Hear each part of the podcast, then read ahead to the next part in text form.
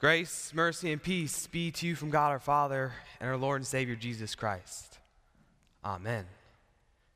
Remember the Titans is one of my all time favorite movies. But jump with me to the near end of the movie. A football team that has grown together in spite of racism, adversity, and so much more is now in their last game of the season. A game that means everything to them. And yet, in the first half of the game, they got completely whooped. So they came back in the second half ready to give it their all, to give it everything they had. And a timeout was called. And Coach Yoast began calling the defensive play. And PD came running into the huddle, and Coach told him what to do. But PD protested, practically giving up, saying he just wasn't fast enough. And with that, he walked to the back of the sideline. And so Coach Yoast called Allen over and he grabbed him by the shoulder pads. He got right down on his eye level and with all the other players, dead serious, straight face. And he said, All right now, I don't want them to gain another yard. You blitz all night. And if they even cross that line of scrimmage, I'll take every last one of you out. And you make sure they remember forever the night they played the Titans. Coach Yoast was fired up. He had a drive and a desire to succeed. He wanted them to show who they were, to be the Titans. And today I am fired up. Today I have a drive and a desire for you to show who you are. For you to show who you are. I want you to take hold Take hold of your confession.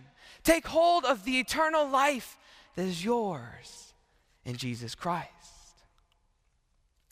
As baptized men and women, you have already made a good confession.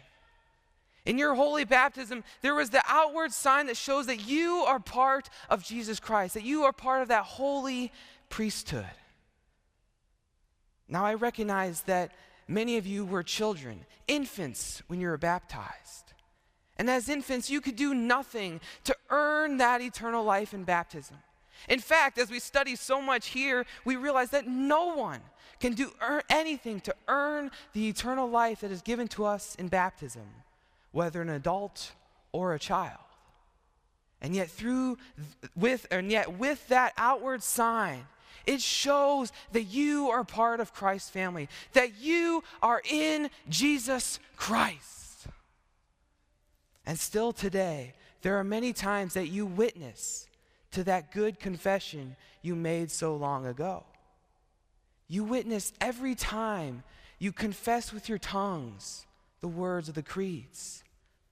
As you say, I believe in God the Father Almighty and in Jesus Christ, his only Son, our Lord, and in the Holy Spirit.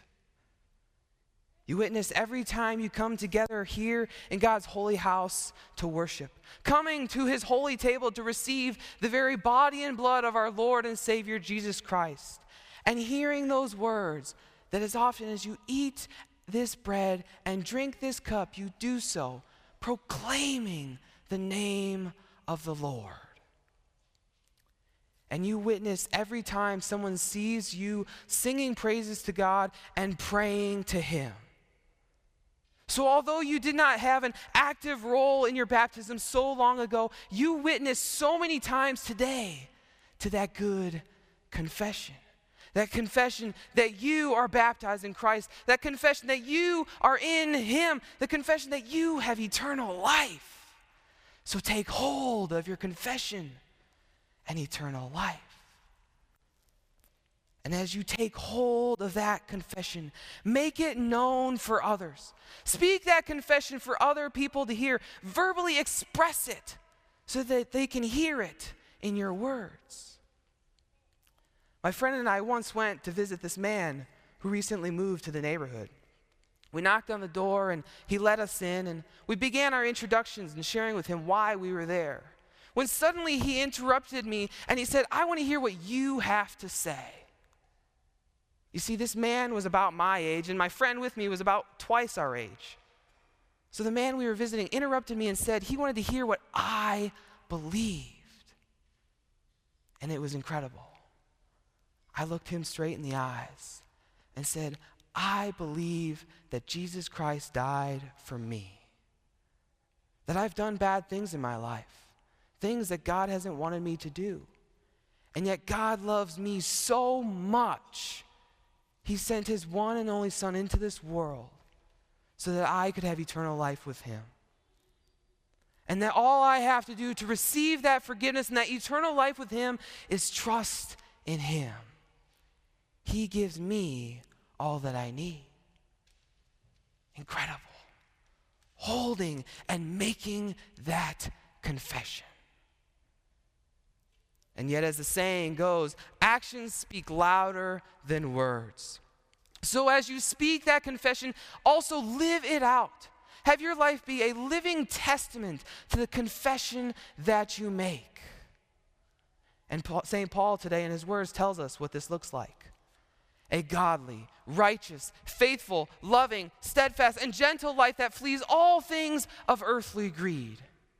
Whew, that's quite the list.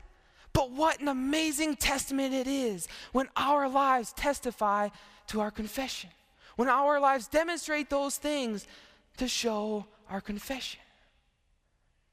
For example, I think of the witness that a good friend of mine makes whenever he meets someone the true, genuine, spirit given gentleness and love that he shows to all the people that he meets. See, when he meets someone, he looks them straight in their eyes, even puts one hand on their shoulder, gets in kind of close, and he just listens with this truly spirit given gentleness and love. That is the witness that we are called to give a godly, righteous, faithful, loving, steadfast, and gentle life that flees all things of earthly greed. So take hold of your confession and eternal life. But as I tell you now from the words of St. Paul to take hold of your confession, you are not alone. Look all around you. Look to your left and to your right. There are your brothers and sisters in Christ. Your brothers and sisters in Christ who have made the same confession. So, together, together as a team, as a family, as a body of Jesus Christ, we are called to share our faith, to share our confession. And even more, as you take hold of that confession and share it with others, know that Jesus Christ made the good confession for you. Jesus stood before Pontius Pilate and before a crowd of unyielding sinners jeering at him until his death and he made the good confession. Pontius Pilate asked him, Are you the king of the Jews? And Jesus said, You have said so. And it was true. Jesus told the truth. The truth that he is the only true sovereign, King of kings and Lord of lords, who alone has immortality and dwells in the immeasurable light. That was his confession for you. And yet, Jesus didn't only confess with his words, he did so with his actions. He suffered the undeserved punishment and death. And after three, after three days, he rose from the dead, showing that death has no hold over him and that he has life, that life eternal is his.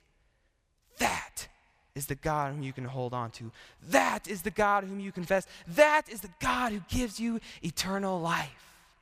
So take hold of your confession and eternal life.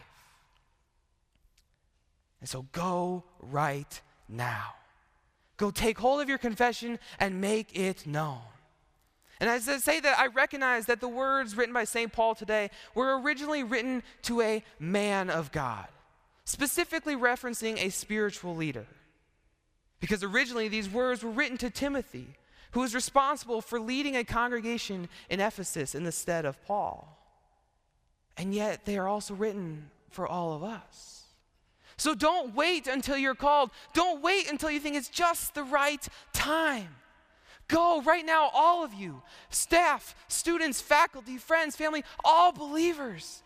Go confess your faith now and until the end of time.